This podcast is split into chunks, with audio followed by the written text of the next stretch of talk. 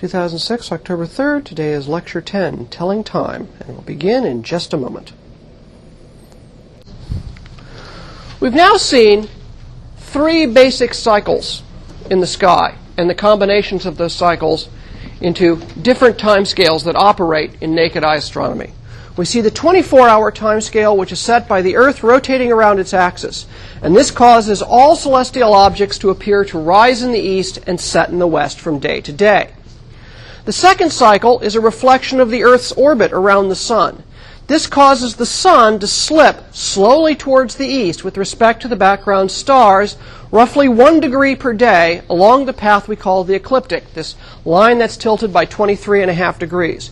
And we looked at how there were four special places along the ecliptic the solstices and the equinoxes when the sun was either at its maximum or minimum declination, and when this, um, sorry, maximum northern or southern declination, or when the sun was crossing the celestial equator. And those allowed us to give particular time, divide the year into four particular parts, and we notice that at each time, because of differences of solar radiation and the length of the day, we get different climatic seasons when you live at middle latitudes.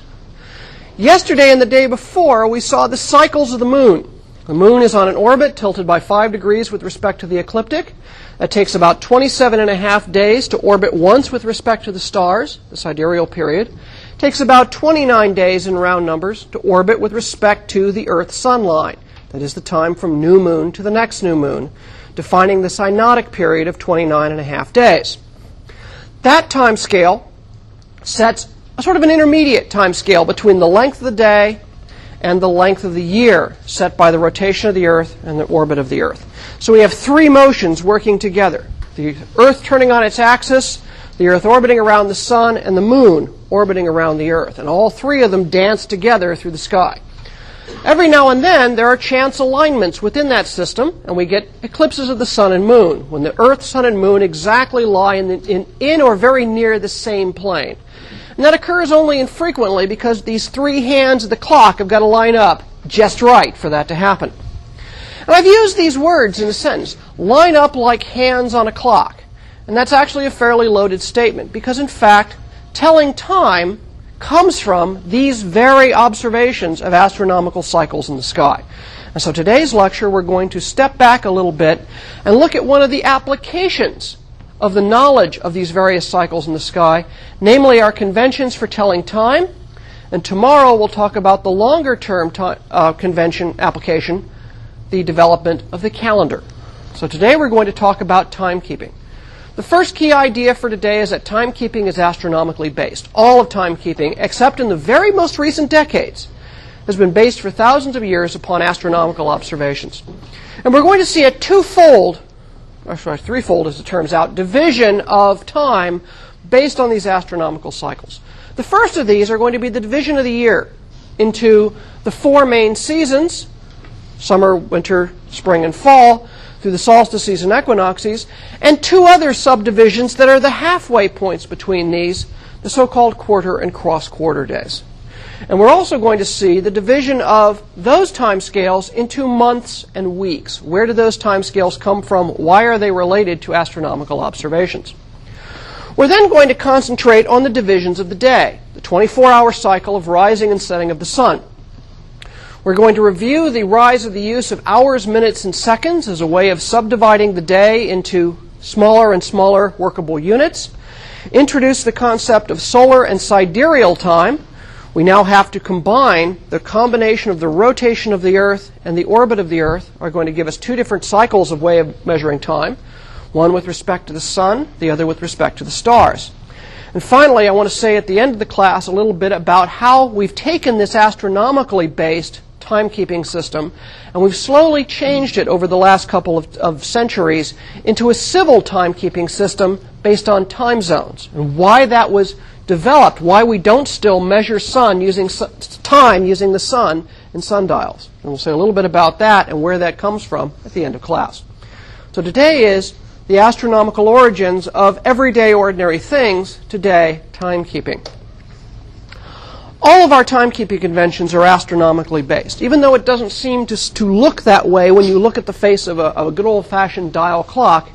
It's true. All of our ways of measuring time traditionally have been developed based on astronomical measurements because there are very precise, repeatable cycles of time of phenomena in the sky that are easily measured without resort to computers or, or even with resort to writing. You can actually keep track of time in a pre-literate society.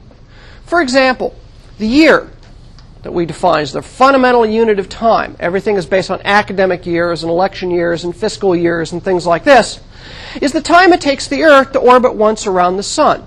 Once you've gone once around the Sun, astronomical phenomena, which constellations appear in the sky, how high the Sun appears in the sky at noon, repeats itself. So it makes a natural repeating cycle by which to mark the passage of time. The month is derived from the cycle of lunar phases, this 28 day, 28, 29 day cycle from new moon to new moon is again highly repeatable and a way to mark time on slightly smaller than year time scales on a time scale of, in round number, about 29 or 30 days. The day itself is another unit of time. Again, it's, it's even related to the biological experience of time because we've evolved in such a way that we, we are active during the day and we sleep at night. And so this 24 hour cycle of rising and setting in the sky, of the sun rising and setting in the sky, sets another fundamental time scale. We do things day by day. We organize our days into weeks, our weeks into months. That forms one fundamental unit. Then we organize our months into years. And after that, we have to start introducing arbitrary divisions like centuries and millennia and things like that. We'll say more about that tomorrow. That's really dealing with the calendar. Today I'm concerned with the astronomical origins of all of these timekeeping systems and how they've developed into our modern ways of keeping time. Now, the most, we'll start with the biggest divisions and kind of work our way down. The most fundamental division, the one that really probably people observed first and foremost, were twofold. The phases of the moon are an obvious cycle. We have records Going back, in fact, there are carvings on, on reindeer bones, as we'll see tomorrow, that go back nearly 20,000 years where people were recording the cycle of the phases of the moon. It's recognizable to us today. But the other big division was the obvious cycle of the year. And for people living at middle latitudes, this would be what we refer to as the rhythm of the seasons. You can go back to Greek poetry and Babylonian and Egyptian poetry, and they talk about the cycle of the seasons, the harvest times, the winter time, and so forth. It's a very common theme. Each of these divisions of the year become naturally observable when you are in a particular season, not by judging the weather around you, but by judging the position of the sun in your sky. We've already seen four of these primary locations of the sun along its annual path along the ecliptic. This tilted 23.5 degree great circle relative to the equator. We have the days of equal night at the autumnal and vernal equinox when the sun is on the celestial equator. We have the point at which the sun is at its maximum northern declination, when the sun is very high in the sky at northern latitudes, on the day of the summer solstice. And we have the time when the sun is at its maximum southern declination, when the sun is as low as it ever gets in the southern sky is viewed from northern latitudes in the middle of winter. And we talk about the winter solstice. Very approximately, in fact, these positions of the equinoxes and solstices divide the year the cycle of the sun moving around the ecliptic, which reflects the Earth moving around the sun in its orbit, into four basic times. And these have been called traditionally in various times the quarter days. Even though we don't really use that language anymore, and certainly in Anglo-Saxon tradition, people would talk about the quarter days, the equinoxes and the solstices. And we all mark them, and we even mark them to this day. You know, if you listen to the news and the weather, for example, on the day of the equinox or solstices, they say, today is the first day of fall, that's the autumnal equinox, the first day of summer, that's the summer solstice, and so on and so forth. We still retain to this day this sort of marking of passage of time by which seasons are occurring, which of the equinoxes and solstices are coming along. Now, the marking of time, usually we mark it without too much comment. For example, the other day the autumnal equinox occurred. It was sort of in the middle of the night on a Friday, and I made mention of it. People kind of nodded their head in class. But earlier societies, which were much more tied to these kinds of celestial events, actually celebrated holidays. So do we. We've just forgotten some of the origins of that. For example, the winter solstice, there were great holidays and feast days associated with them in various of the both pre Christian and early Christian peoples of Europe. And I'll, I'll stick sort of European for the time being. Christmas, Yuletide, and the Roman Saturnalia were all marking the winter solstice. In fact, the celebration of Christmas has nothing to do with any actual historical judgment as to when the birth of Christ was in terms of a season. In fact, most people think it was actually probably in March, but they co-opted the pagan festivals of Yuletide and Saturnalia because people were partying then anyway. It was already on the calendar. We'll just take it over. And that way there was minimal disruption of the societies. You had your party when the time was. It happens all the time. The vernal equinox occurs very close to the season of Easter, or, if you follow the Jewish calendar, Passover. The Saxons celebrated a feast, which basically is the return of the sun to the northern sky, they, named after a goddess Estra. And Estra, of course, was slowly but surely warped into the word in English, Easter. You don't use the word Easter in Latinate languages. It just happens to be a little accident of, of, uh, of word origins. The summer solstice, for those of you Shakespeare fans, a Midsummer Night's Dream. Midsummer referred to the time of the summer solstice. It was actually kind of a wild night um, in the Anglo Saxon tradition. St. John's Eve is the Christianization of that, in, in particularly in the English lands. Where again, you take over a pagan festival, you sacralize it, and tie it to the church calendar.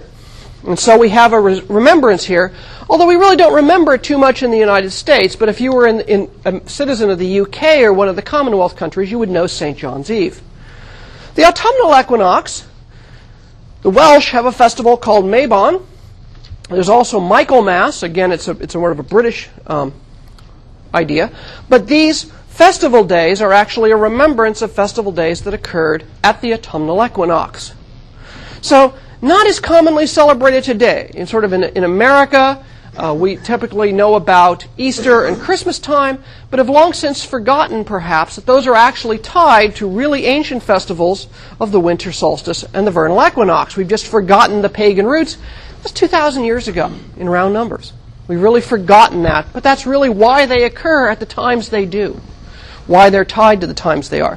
Passover is explicitly tied to a lunar calendar and to the seasons in the Jewish calendar, and since Easter, the, resurrect, the feast of the resurrection of Christ in the Christian calendar, is tied to the feast of Passover because of the crucifixion narratives, ties those two holidays together, unwittingly tying them to astronomical observations. But there's another division of the year because, let's face it, if you only party every six months, your society is boring. And so, as a consequence, people made a second subdivision of the year by defining the cross quarter days. These are the days which occur between the equinoxes and the solstices, when the sun is halfway on its travel between the principal points. And the traditional layout of the cross quarter days starts by looking at the winter solstice, when the sun is as low as it gets in the sky, is kind of the traditional beginning of the festival cycle. So you want to sort of mark the point where the sun is now well on its way back into the nor- northern sky. At northern latitudes, that back into the northern sky means the steady approach of spring. Later, you want to mark the time between the equinox and halfway to the highest point in the sky is the second cross quarter day, which occurs between the vernal equinox and the summer solstice. The third cross quarter day between the summer solstice and the autumn equinox, as your sun is beginning its descent towards winter, and finally, the fourth cross quarter day between the autumnal equinox and the winter solstice, marking the time when you're starting to head into the depth of winter. Now, in reality, the way the seasons work, winter really occurs between the fourth and first cross quarter days. The long period of spring is really kind of between the first and second. Summer lasts between the second and third, and autumn really lasts between the third and fourth. So it's another way of marking the beginning of the traditional seasons. And we have a lot of holidays and festivals that are remembrances of these times that are celebrated at odd dates in between. For example, on the 2nd of February, Groundhog Day in the Christian tradition, Candlemas or St. Brigid's Day, Imbolc, which is a Celtic festival, and Setsubun, which is a Japanese festival marking the beginning of spring. Those are celebrated on the 2nd to the 6th of February in round numbers. They're celebrated on the third cross quarter day. That's where Groundhog Day comes from. It's an ancient remembrance of marking the passage of the sun. May Day, the Celtic feast of Beltane. This was a, a day of, of, a rather wild fertility festival. Occurs around May 1st, is marking of the cross quarter day between the vernal equinox and the summer solstice. It turned out to be about the time when summer really started getting going, right? The warm weather really starts showing up around the 1st of May at middle latitudes. In August, the cross quarter day between the summer solstice and the autumnal equinox is still celebrated, but mostly in, the tradition of Welsh and Celtic lands, Lammas or Lughnasa. Many of you might have read the book or read the play, heard the play, for example, Dancing at Lughnasa. Lughnasa is not a place. Lughnasa is a festival, the Games of Lug. He was a Celtic god, a rather nasty one at that. Um, this was marking about the time that the harvest would begin in the warm climates, and it marked the cross quarter day between the summer solstice and the descent towards autumn.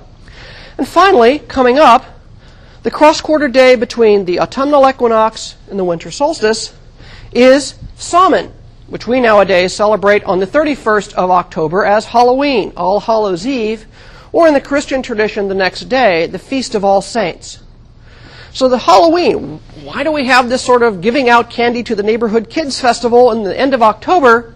It's an ancient remembrance of the cross quarter day, the beginning of the sun in, sun's descent into the lowest part of its passage, where it would spend a quarter of the year in the shortest, day, shortest days at middle latitudes. And so it was a time of growing darkness, a time when the spirits came out. So, buried in some of our traditional holidays is an ancient remembrance of watching the calendar of the year by watching the motion of the sun across the sky. Now, doing these calculations can be fairly intricate. and There are lots of ways to observe this. The, Indi- the Native Americans who lived in the area around Cahokia in Illinois built large structures which allowed them to watch when the sun rose and set. There are Indian mounds out here towards um, Newark and towards Fort Ancient down towards Cincinnati which actually are set up on astronomical grounds to watch both moonrises and sunrises and sunsets on various days, marking the passages of the solstices and equinoxes. Stonehenge, which was not built by the Druids, the Druids were latecomers, they came along a lot later. Stonehenge is very ancient. It probably built sometime between the 3rd and 2nd millennium BC in England on the Salisbury Plain. It was a very mysterious place of standing stones in a circle until people began to measure out how those stones were aligned and realized that Stonehenge can be viewed as a gigantic astronomical calculator. It's an observatory of sorts. In fact, there are certain very key alignments where the sun rises above a very specific stone on the day of the summer solstice. So you didn't have to rely on calendars. You didn't have any calendars. How do you mark the passage of time? You set up in your society, within your, the place where you live, a stable place of observation where you can watch the sun go through its motions along the ecliptic, and you mark it by rising and setting, because it's a very good reference to your horizon, and watch when the sun rises at its furthest north point through the year. That's the day of the summer solstice. You align a stone with that, the sun will rise above this stone on exactly that day. Every other day, the sun will rise to the south of that line, and you know it's not that day. But you might have a stone aligned with an equinox or with the other solstice, as for the south position. And so by watching when the sun rises and counting the days, you can exactly mark the festivals. And if they're important for your ritual life, you want to make certain that you appease the gods by celebrating that day exactly on the right day. And so you get the calculation right because it matters to you.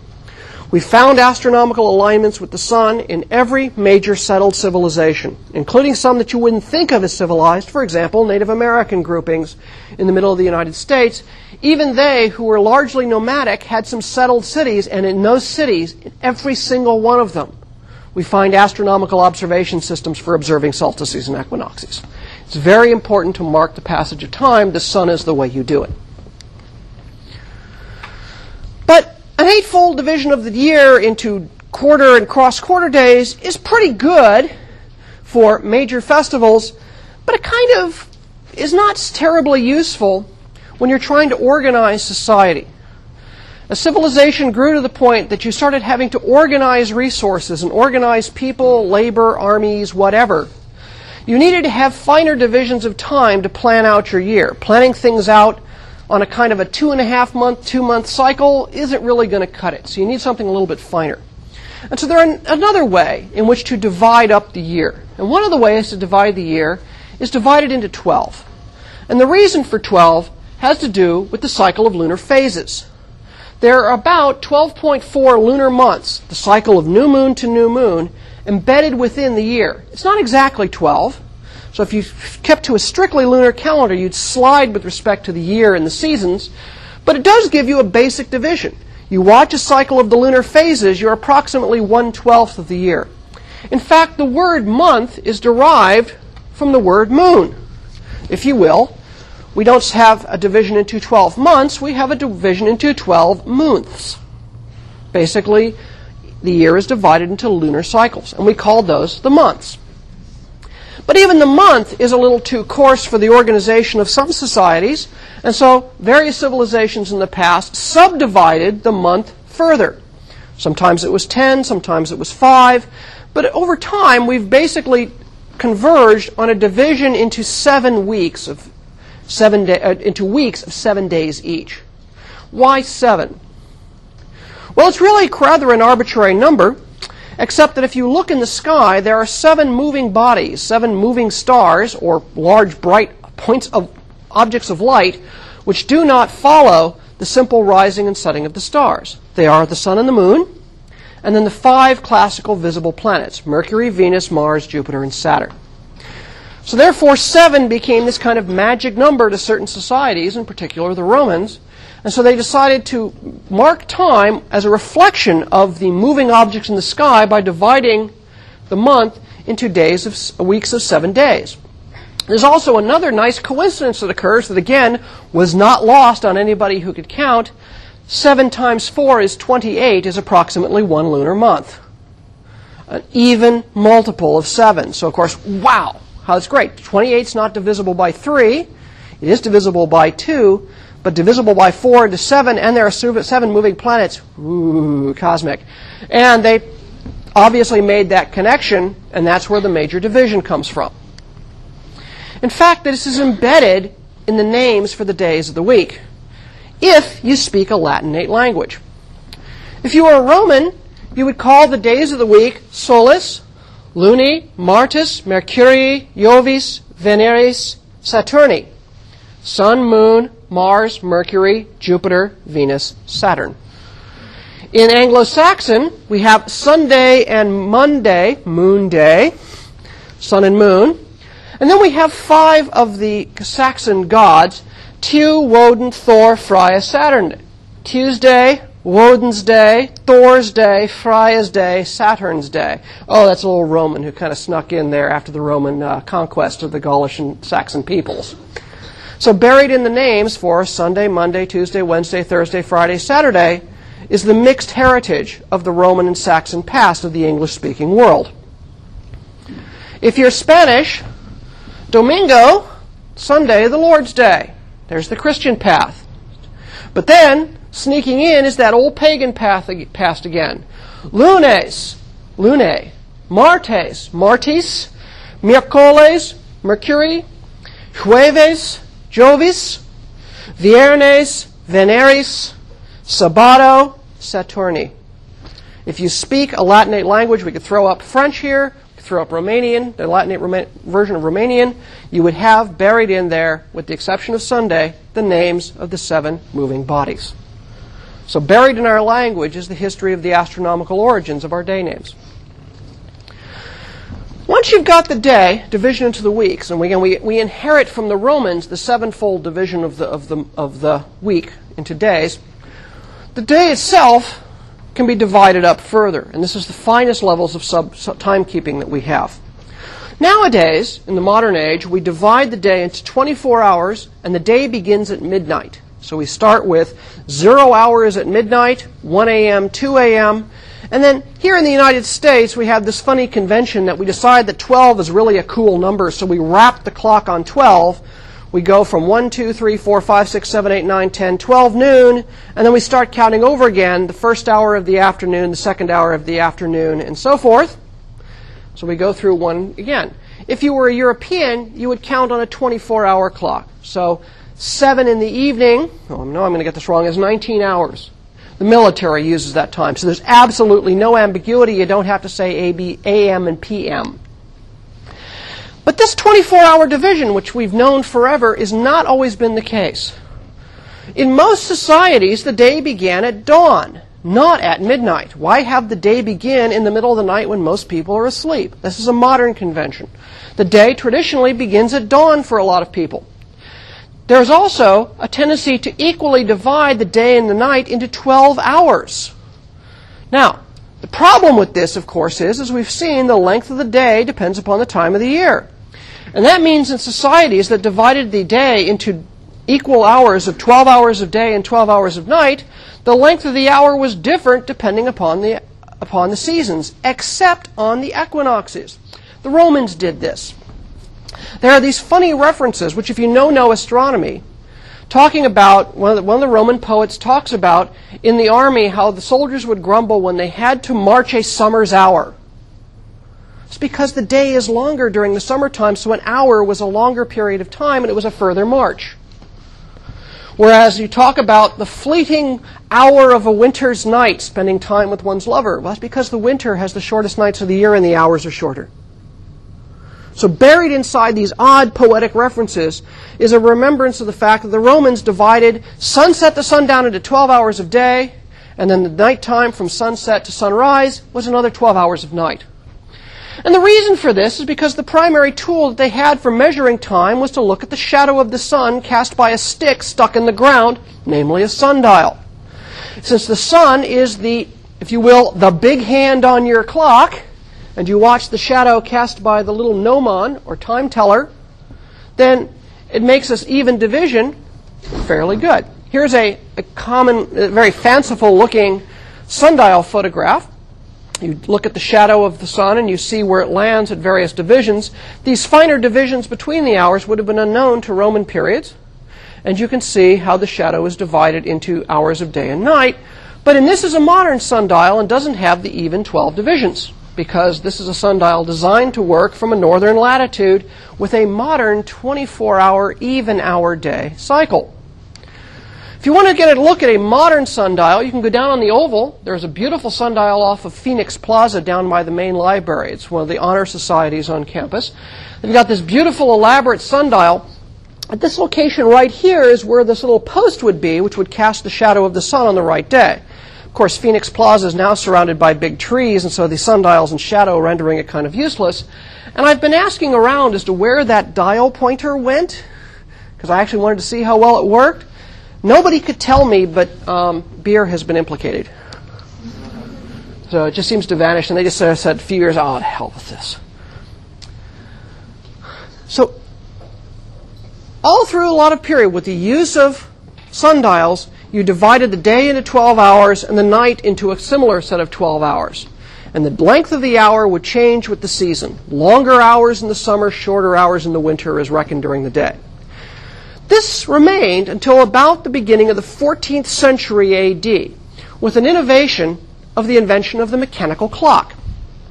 With a mechanical clock, if you think about it, to build a mechanism which will keep unequal hours is really, really complicated. It's just a whole lot simpler to build an even number of teeth around your main drive gear and have the dial hand that marks out the hours go once around every 24 hours and just keep an even division. And so by 1300, to have make certain that the clocks read true in the morning, they said, ah, let's just drop this whole uneven day night stuff and mandate an equal hour. It makes for a really simple clock design, and then people kind of agree upon the time. So the rise of the even hour that we know today is an artifact of an introduction of a new technology for measuring time that separates the timekeeping from the direct observation of the sun, as in the case of a sundial. So the use of equal hours is the introduction of mechanical timekeeping. Now, the medieval clocks built in the 14th century and on were really, really big and really, really complex. You needed a lot of infrastructure to run these things. As a consequence, unless you were phenomenally wealthy, an entire town had to get together to build one clock.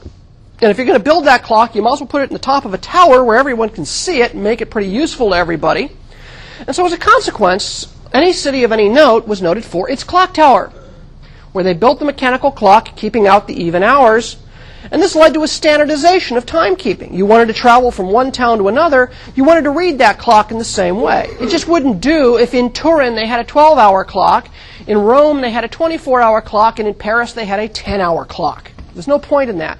So people drew on this natural 24 hour division and standardized very quickly onto a standard way of marking time. Personal timepieces, the idea of having a watch in your pocket, is a later invention as miniaturization of clocks began to become more common. Here's a, an absolutely beautiful example of one of these city clocks. This is a 14th century clock built in 1344 on the Palazzo del Capitano in Padua, Italy. It's an absolutely gorgeous clock. Notice a couple things. One is the design of the clock. All the astronomical origins are here. These are the representation of the constellations of the zodiac, the moon, the sun, and this rather complicated moving dial, which is actually keeping the time of the year and the month buried in this beautiful mechanical clock. Who else can notice that, for example, the keeping of time, there's the sun on the hour indicator. It keeps it 24 hours of even divisions around there. You can see the even points of the Roman numbers here, and the stars of the sun moving across the sort of turning sky. Beautiful clock. Anyone notice what's missing? The minute hand, yeah. This thing's only got an hour hand. That's all they measured. The first clocks only had an hour hand. It only marked the hours. And you would guess the inter hour period by whether it was between various ticks or not. In fact, the most sophisticated medieval clocks of the period only marked out every 15 minutes. It just quartered the hour into 15 minutes. In fact, they didn't even talk about 15 minutes, they talked about a quarter of an hour. Ever wonder where that word is? Quarter to, half past, quarter past? That's all a remembrance of medieval clocks which only had an hour hand. In fact, that situation remained until the year 1500. In 1500, up till that time, clocks only kept time to the quarter of an hour. The further division was needed when clocks became more sophisticated. As clocks became more mechanically complex, they divided the hour into 60 minutes and the minute into 60 seconds. They borrowed the language of angular measurement from Claudius Ptolemy. One degree is 60 minutes of arc, 60 minutes of arc divided into 60 seconds of arc. They said, well, as long as we're measuring angle, meaning measuring a dial moving around the sky, we'll keep a remembrance of the fact that timekeeping is watching the angle of the sun in the sky, and we'll embed that language in our division of the hour into the minute and the minute into the second. The division of the, the introduction of the minute was made possible by the use of a regular escapement, of a falling weight escapement in clocks, and the division of the second really was a later invention from the year 1670 or so. It had to wait until the invention of the pendulum escapement, the use of a swinging weight on an arm. In fact, a 39 inch long pendulum has exactly a swing of one second. It had to wait until 1670 because the pendulum was invented by Galileo Galilei, the famous astronomer we're going to meet in a couple of weeks. And it was only with the application of the pendulum to the pendulum clock after the death of Galileo that people decided to introduce the second. And 39 inches is a nice, convenient length for a floor standing clock. And so it made a very natural division. Now, that gives us our basic mechanicals of the clock. How do we actually measure time? Well, let's step back a bit and remember that whether I'm using a sundial, a medieval hour clock, or a modern Mickey Mouse watch with an hour, a minute, and second hand, the time ultimately was related to where the sun was in the sky, and the day is divided up by how the Earth rotates around its axis. The first major way of measuring time is to simply watch the sun. And we measure the length of the day by watching the sun from our location. So I stand here in Columbus, I face south, and I look out, and I look at where the sun is now crossing my meridian, that north south line that goes through my zenith. I see the sun, right in the middle of the sun crosses my meridian. I might put a stick on the ground and watch when the shadow falls exactly north south, and I say, noon. I wait.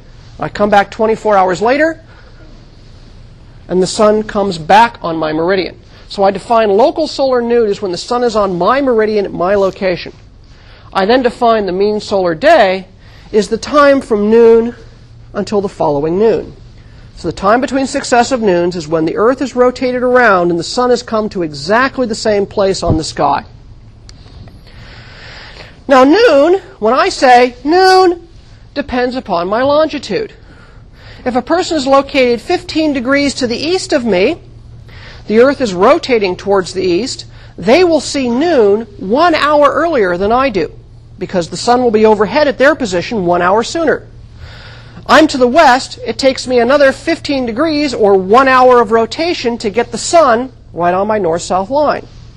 If I go a 15 degrees of latitude further to the west, I say, noon. It's not going to be another hour until sometime in the middle of Illinois or someplace, someone there says, no, it's not noon yet. I've got another hour to go. And then an hour later, they'll look up and say, yep, sun's on my meridian, noon here. So the impression, the impression of a local noon depends upon your location in longitude. This is the first, indica- first thing we've seen of an astronomical observation that depends critically on the longitude you're observing from. That's why measurement of longitude is tied up with the ability to measure time. So here's the way we can illustrate this with a picture. A mean solar day, the sun is overhead at noon. I wait one day later, 24 hours later, noon occurs when the sun is along that line. So noon to noon defines the mean solar day. But notice I've thrown the other motion in here, and I've exaggerated it for, for convenience here on the picture. While the Earth is going through one day of rotation, it is simultaneously moving one degree along its orbit. And so I have to swing a little bit more to get back into line with the sun. That implies that there's a second way to measure time not if you're a day creature, but if you're a night person. We call the time measured with respect to the stars, not with respect to the sun, sidereal time. Sidereal from the Latin word sidus, meaning the stars. Each day, as the Earth rotates through one day, it moves approximately one degree along its orbit. 360 degrees in a circle, 365 days in a year. So it's approximately a little less than a degree. So relative to the stars, if I make you all the stars there, and I turn around once, I come back over here at 24 hours. I'm back with respect to the stars, but the sun has moved, so I've got to come back into alignment by moving an extra four minutes for the sun to come back on my meridian. That's a lot of words, but we'll show a picture here in just a second. The consequence of this is the stars appear to rise four minutes earlier each night measured against a civil or solar clock.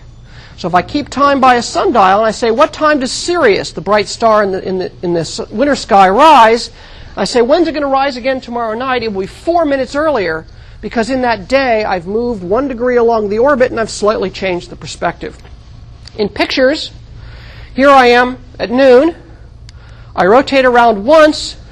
With respect to the stars, I have to move a little extra to swing back into position. So everything's moving in a right hand rule. I start out moving, the sun is there, you're the stars. I swing around, star day, a little extra to bring myself back in alignment with the sun. So the sidereal day is four minutes shorter than the solar day. So if I'm a star watcher, an astronomer, I have to keep sidereal time on the clocks in my observatory. Whereas if I'm a person who's working days and nights, I keep time by the sun. This is kind of a funny thing for an astronomer to do. In the old days, before there were lots of computers at the observatories, like when I got started, you could actually buy sidereal time watches and sidereal time clocks to keep track of the time with respect to the stars to point your telescope. And observatories would have two clocks, one keeping civil solar time and the other one keeping sidereal time. Nowadays, we do the trick with computers and we hide it from sight. There's one other piece of the game. And it was back when I talked about solar time, I said, when I say it's noon, someone 15 degrees to the east says, no, no, no, it's 1 o'clock because it's an hour past noon.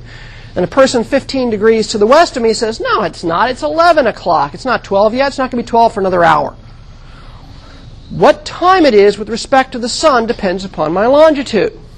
And for most of human history, that was okay because the distance I could travel was limited by how fast I could walk or how fast a horse could run. If you were at sea, you really didn't move all that much faster. The ships weren't that efficient back then. So the change in longitude per day was so slow, you just sort of measured noon and measured time by the sun because you were in communication with nobody but the jerk next to you. So you didn't have to keep time over long distances. That changed with the rise of two technologies, railroad and telegraph, which bridged long distances across longitudes very, very fast. You have to coordinate interstate railroad traffic because a train can actually travel 15 or 30 degrees of longitude in a day. Telegraph stations could link the east and west coast of the United States nearly instantaneously. How do you agree upon the times that you send messages between each other? You have to have a way to coordinate communication. Furthermore, small differences in local time, like from one side of Ohio to another, begin to matter. The train's going to arrive at noon. Well, my noon is not the same as the noon when the train left the station in Pittsburgh. So, how do you sort that all out? Well, the way you do that, in the 19th century, this became so unsupportable. There was an innovation in Canada and the United States, countries that span a large range of longitude, to divide the Earth into time zones of 15 degrees apiece, keep time with respect to the reference longitude within there, and throw away the system of local time. And so now we have the division of the Earth into 24 zones of time. We keep the borders from crossing each other so cities aren't on different time scales. And buried within this is a try to reconcile mechanical clocks with the motion of the sun and the means of long distance transport and communications. So we've slowly but surely, by the 21st century, begun to divorce timekeeping from the age old clock of the sun following in the sky. Any questions? Okay, I will see you all tomorrow then.